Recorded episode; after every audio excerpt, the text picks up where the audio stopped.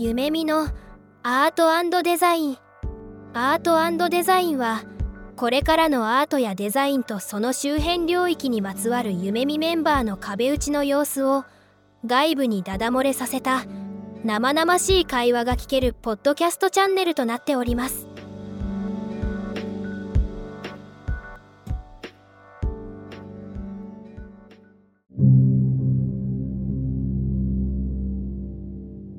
皆さんこんにちは。夢見アートデザイン。今日も始めていきたいと思います。本日はですね、メインパーソナリティを本村で務めさせていただきます。本日は社内からゲストを連れてきておりまして、2023年新入社員で入出していただいた前川拓人さんと岩崎桃子さんのお二人に来ていただいています。お二人ともこんにちは。こんにちは。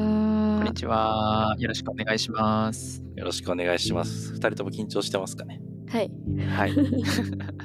今日はあのゆるっと喋っていただいて大丈夫なので、はい、思ったことを話していただければと思います。まず最初に軽くですね、お二人に自己紹介していただければと思っていて、どっちからいきますか？タクトさんの方からいきますかね。はい。はい。じゃあ自己紹介お願いします。はじめまして、23卒で現在プロダクトデザイナーとして働かせていただいております、前川拓人と申します。大学ではインダストリアルアート学科というところに所属しておりまして、なので工業デザインとかを基本的には学んでいました。で、そこから院に行って、ゼミなどでは、特に今言われてる UX デザインだったり、ヒューマンセンターとデザインって言われるところをより注力して、学部の時代は学んでいました。よろしくお願いします。よろしくお願いします。ありがとうございます。じゃあ続いて、ももこさんことももちゃん、よろしくお願いします。よろしくお願いします。23卒デザイナーの岩崎桃子です。私の出身の学部は競争学部というところなんですけど共に作ると書いて競争学部です。簡単に言うと分離融合の学部でして、まあ、何でも勉強できるみたいなところにおりました。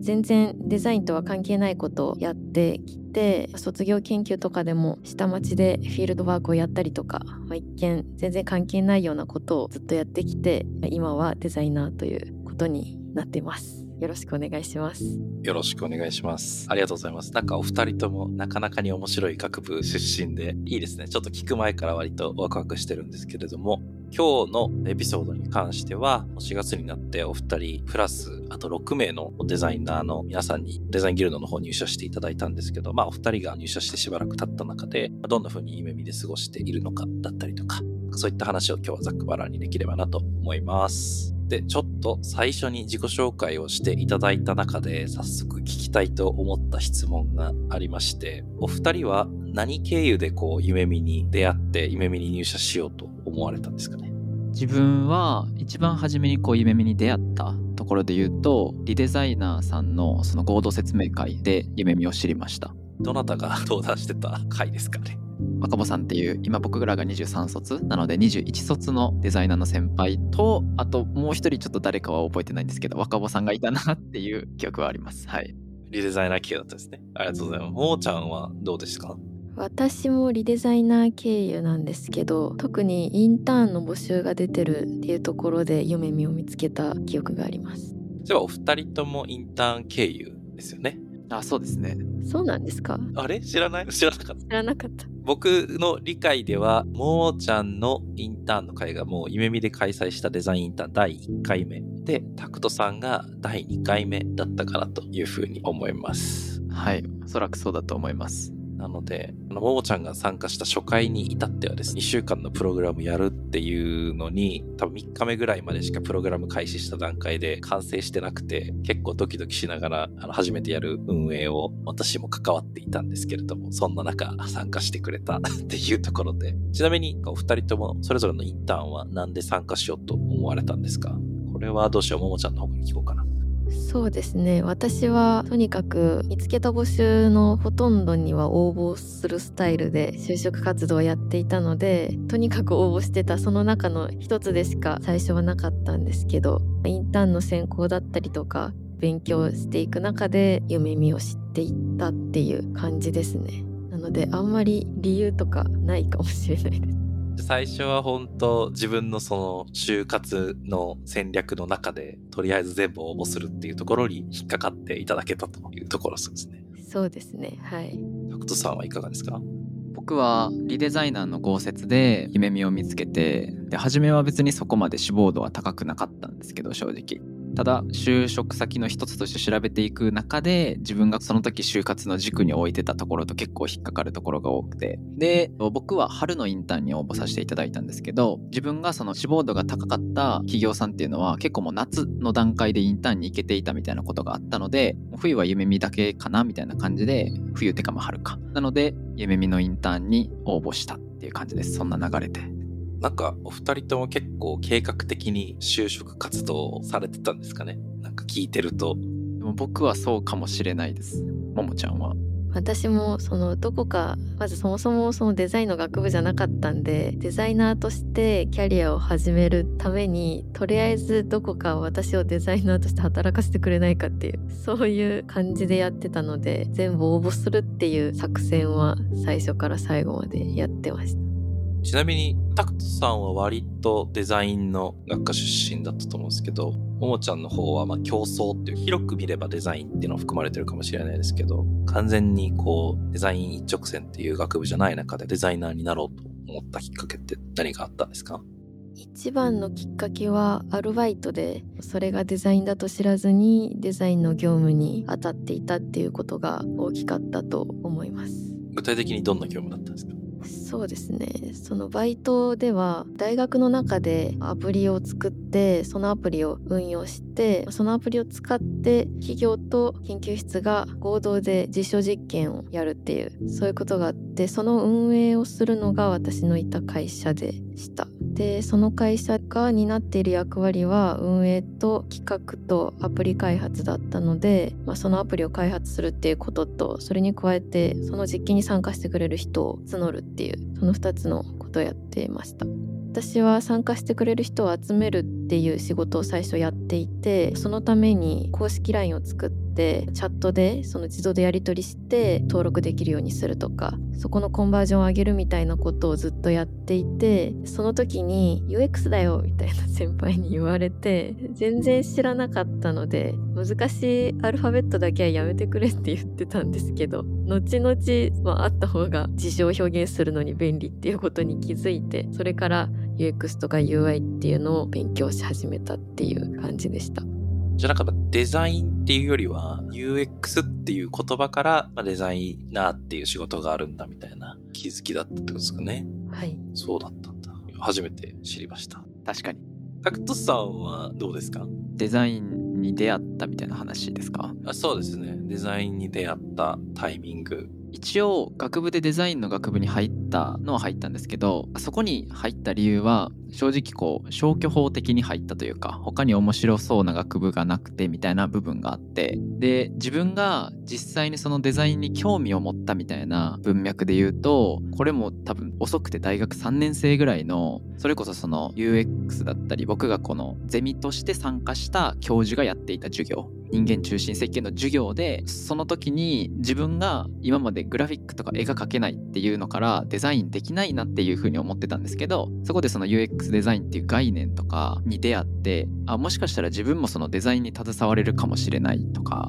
それを実際にこう学校の課題でやってみた時に結構評価してもらえたみたいなのがあってあこれはもしかしたら自分にも可能性があるかもみたいな感じで初めてそのデザインに興味を持ったっていう流れがあります。なるほどですね。じゃあ結構二人とも近しい概念のところ、まあ、特に UX とか人間中心設計みたいなところが面白かったっていうところですよね。そうですね今の話でいくとちょっと似てるかもしれないです。そういった概念経由でこうデザインっていう仕事に就こうってなった中で自分自身をこうデザイナーって呼ぶことをちょっとはばかってしまうこととかなかったですか？いやめちゃめちゃあります僕は今でも思ってます僕デザイナーって言っていいのかなみたいなおーちゃんどうですか？私はデザイナー名乗れてラッキーみたいな発想でどちらかというと巨匠デザイナーしか知らなかったんで原健也さんとか。私もこういう仕事をすることでデザイナーっていうすごい塊の一位になれたみたいなそういう心持ちではいます。結構ポジティブですねそれはなんか僕もタクトさん派なので僕自身は学部はグラフィックデザインだったんでまあまあその時点でデザイナーっていう言葉ではあったんですけどこれいつになったらデザイナーって言っていいのかなっていうのが全然わからなくってアメリカだったら I do design っては言うけど I am a designer っていうことはなくてなるほど。最近もどうしよっかなもうデザイナーっていうのやめようかなみたいな なんかちょっと思ったり思わなかったりはしてるんですけど二人もそんな感覚があるというところでじゃあちょっと次の質問に移っていければと思うんですけど、夢見に4月に正式に入社するっていう前は一応学生としてデザインに関わっているっていう状況だったと思うんですけど、まあこの4月以降ですね、お金をちゃんともらいながら仕事をするプロのデザイナーっていうところの一員になったわけですけれども、なんかお二人の中でそのあたりで大きく変わったことだったりとか、心持ちの変化みたいなところがあれば教えていただければと思います。心持ちの変化みたいなところで言うとさっきちょっと考えてて最近あったなって思ったのはなんか正直その4月初め1週間2週間ぐらいは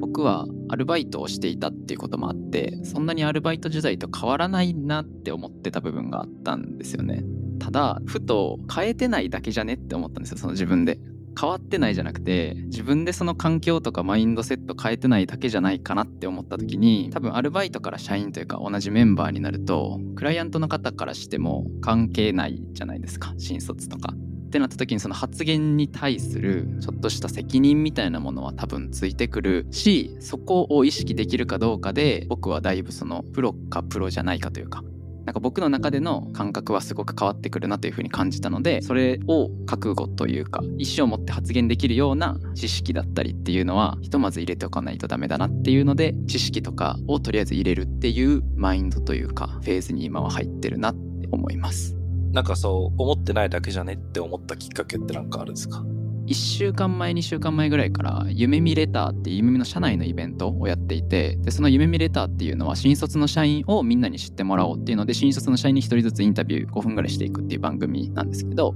そこで何人かに同じような質問をしてみんなあんまり変わらないですねみたいな風に言ってたんですよね。でそれをふと散歩してる時に俺も変わらないよなってこういやでも変えてないだけじゃねってなんかその時にふと思ったんですよね。いや熱いですねそれ。今の聞いててどうですかももちゃん？いやタクトさんはストイックだなとなんか情熱的だなって私は感じましたね。私はまだあんまり変わってないかなっていうかプロのデザイナーっていう発想をしたことがなかったっていうのもあるんですけどバイトの頃から今で大きく違うと思ってるのはその自分が持ってる時間のほとんどを仕事に使えるから何でもできるんじゃないかみたいなそういう感覚で責任の重さとかの感じ方は変わってないですね私は。なのでタクトさんのを聞いてちょっとハッとする部分もあります。でもそっか自分の今の時間を仕事に全力注げるみたいなところ結構じゃあ楽しんでいるというか割とワクワクしてやってるみたいな感じなんですかね？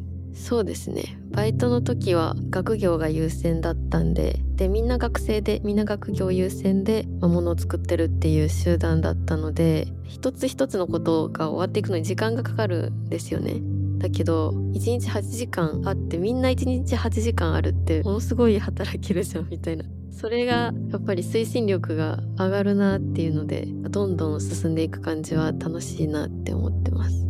それはそれでまた熱い考え方ですね。ちなみにまあちょっとあのデザイナーとしてっていうよりは、この社会人になって、まあ、数週間過ごしてみて、一日の時間の流れだったりとか、一週間の時間の流れだったりとか、なんかそのあたりで変わったことって何かありますか？時間の流れで言うとすごく多分うちの会社の社風とかもあるんですけど自立感。自分で朝勝手に起きて勤務して自分でこうスケジュール組んでみたいなの。大変ってめっちゃ思ってます今。全部決めてって感じですもんね。はい。無理だよって思ってます。なるほど。おもちゃんどうですか？私は一日短いなっていうのがさっき一日丸ごと使えるんだったら何でもできるって思ってたんですけど想像以上に一日が短くて一日にできることが少ないっていうなんか初歩的な悲しみみたいなのに結構たどり着いて1週間ももう気づいたら金曜日みたいな感じですかね。なるほど真逆のことを言ってますねさっきとね。まあ、ちょっとじゃあ今まではお二人のまあ内面というか、まあ、いろんな背景とか内側のことみたいなとこ聞いてきたんですけど、なんか夢見に入ってみて、今まで良かったこととか、まあ、ちょっとしばらく経った中で、ちょっとこの辺もっとよくできそうかもみたいな感じで、こう発見したことがあれば教えていただければと思いますが、どうでしょう？直近でよくできそうだなって思ったところに関してはどうやって夢見に馴染んでいくかみたいなところはもう少し改善の余地があるのかなっていうふうに思っていて例えば僕とかがすごくそうだったんですけどもともとこう指示待ち人間じゃないですけど何かをしてくださいって言われてそれに対してどれだけアプローチするかみたいな思考だったんですよね。それはアルバイトの時とかも結構そうだったかなっていうふうに思っていてただこう実際にこう夢見に入ってみると良くも悪くも自分で何かをすることが求められるのでなんかそうなった時にそこのギャップに自分は、まあ、今もちょっと苦しんでるみたいなところはあるのでそこは自立できるようにしてあげる何かみたいなところは来年の新しく24卒として入ってくる子たちには自分はちょっと何かしてあげたいなっていうふうには思ってますさっきのどうやってカレンダー組み立てよっかみたいなところもしっかりってことですよね。そそこも含まれるかなと思ってますねありがとうございます。ももちゃんはどうでしょう？そうですね。私もそのもっとよくできそうだなっていうところについてはタクトさんと考えてること重なるなと思って案件とかにアサインされるまでの時間とか結構自由な時間が多いと思うんですけどその間にこういうことをやってみたいとかあとは、まあ、こういうところ改善したいとか、まあ、そういうアイデアも新卒の中からいくつか出ることがあって多分自分で決めて勝手にやっていいんですけど誰かの GO が欲しくなるっていうか誰かにやっていいよって言ってほしくて GO を聞きに回るみたいな なんかことになってしまう時があってなんで指示されないとかもそうなんですけど本当に自分でやるべきと思ったことはやっていいみたいな。そこをまあ頭で理解っていうかその体になじませていくっていうのは初めの頃に必要かなと思いました。めちゃめちゃわかります。確かにな。旗から見てるとっていう意味で言うと、割とタクトさんもももちゃんも含め他の新卒の皆さんもですけど、結構もうその悩みを乗り越えて思い切ってこうやるべきだと思ったことについては取り組んでもらってるみたいな感じに、まあ僕からすると見えてはいたんですけど、実はちゃんとそういう葛藤があって、ゴーサインもらいに回りまくってるっていうのを聞いて、すいませんってちょっと思いながら。上司とか部下っていうのは、うちの会社にはいなくて、まあ先輩と後輩っていうのは、まあ少なくともあるんですけど、先輩とかそういったメンバーに喋りかけづらいとか、なんかそういったことってありますか？なんか相談しにくいとか、声かけにくいとか、困った時どうすればみたいな。かけにくいのは僕はないですけどどうだろうももちゃんは。私は最初の頃はあったかもしれないですね人の時間を自分に使ってもらうのが申し訳ないっていうのもあるしやっぱりオンラインだと顔も声も雰囲気もわからない状態で声をかけることになるとかそういう不安とかもあって Slack で連絡するのを渋るみたいなことは最初は結構あったかなと思います。二人ともどうやってそれを乗り越えたんですか？タクトさん悩んでないからいやでもアルバイトを始めた初期はいや全然そうだったなって今思っててそれはもうマジでわからないことを僕の場合はそのゆめみに入ったらバディっていう人が一人いてで僕のバディはここに今いるアキラさんももちゃんもそうやと思うんやけどでアキラさんとそのバディ定例っていうのを1日に1回30分するっていう時間があったのでそこのバディ定例で基本的にはもう聞くっていうことを繰り返してるととりあえずアキラさんには聞けるようになるみたいな Slack でも。でそうすると、アキラさんに聞くのに慣れてくると、他の人にもちょっとずつ聞けるようになるみたいな感じで乗り越えてったなって今思い出しましたね。まああれですよね。僕多分タクトさんとバディ定例する中で、いやマジ冷たい印象を持ってたみたいなことを言われたんで、まあ僕に相談できるようになれば、大概の人が相談できるようになりますよね。確かにハート強くなるっていう面はあるかもしれない。ももちゃんも似たような感じですか？バディ定例を通じてみたいな。そうですね。私は入社する少し前からバディ定例をしてもらってたんですけどその時は週に1回だったので1週間分のわからないがたまるんですけど初めて夢見のいろいろにアクセスする時期だったんで初歩的な質問がものすごい量たまってなんか VPN つながらなくて何も開けないとかを、まあ、4日待って聞くみたいなことを最初はやってましたね。だけどだんだんバディ定例の頻度が増えてきたりとかあとは、まあ、いろんな定例とかで先輩方と会う機会が増えてそれから人柄が分かって話しやすくなったかなと思います。ちょっと一定ね、バディは機能しつつ、その後少しずつ、まあ慣れていろんな人に相談ができるようになってったって感じですかね。ありがとうございます。ではですね、ちょっと次の質問に行こうかなと思っていて、夢見の給与ですね。入社して当月にもらえるわけじゃなくてですね、入社して1ヶ月働いて、その次の月にもらえるって翌月払いにになっていて、新卒の皆さんは初任給が来月っていう感じで、まだちょっと苦しい 状況にあると思うんですけど、来月初任給入ったら何買おうと思ってるか、ちょっとお聞かせいただければと思いますが、どうでしょうか？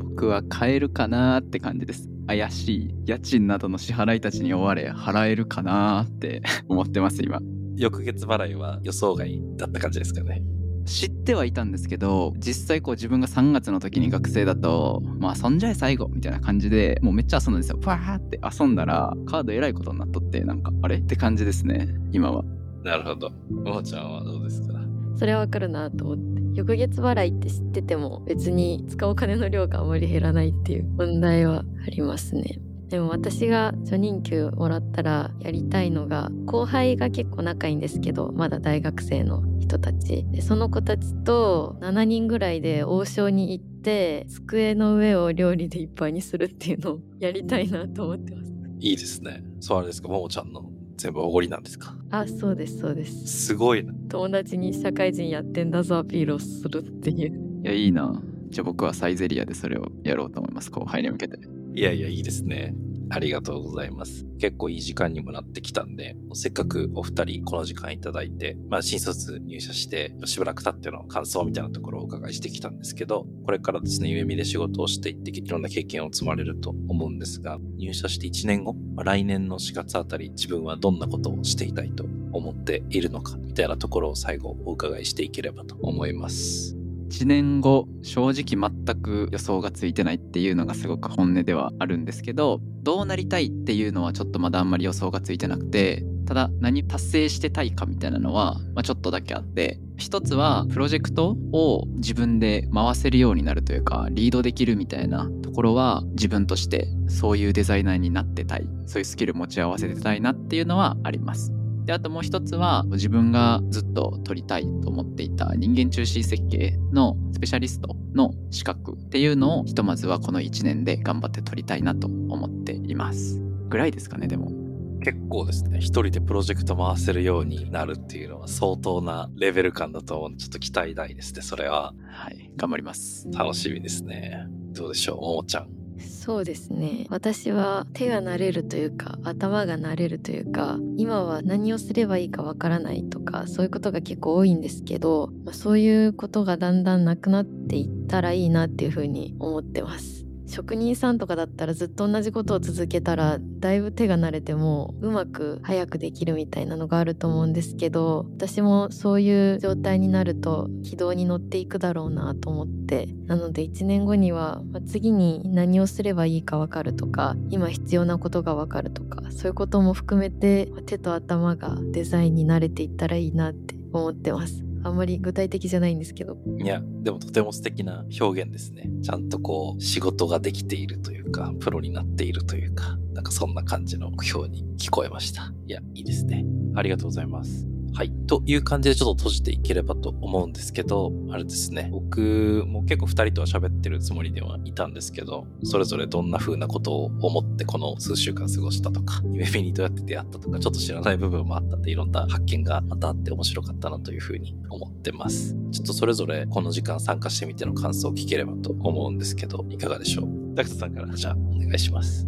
そうですね人に自分で考えてることとやっぱり人に話すっていうことって自分の理解度が変わってくるというかなので今アキラさんとかに質問していただいて自分で答えたことっていうのをこう自分の中で振り返る中でああ自分ってこういうこと思ってたんだみたいなことが自分の中でもちょくちょくあったりしてそれを再認識できたっていう機会は自分としてはすごく面白かったなって思いましたいいですね。ありがとうございます。じゃあ、大締め、ももちゃんお願いします。今感想を求められた時もそうなんですけどパッと質問されてパッと答えが思い浮かばないなって思ってたんですけどタクトさんの話を聞いてみるとそれは私も思ったかもとかそれとはちょっと違うかもとかそういうことが出てくるなと思ったのでお二人と話したことで自分のことも少し分かった感覚があって楽しかったです。ありがとうございます。これまたね、半年後ぐらいにもう一回ぐらいやると、自分が何喋ってたっけとか振り返りながらできる気がするんで、まあ、また機会があればお呼びできればと思います。はい。じゃあそんな感じで終わっていきたいと思います。それでは次回もお楽しみに。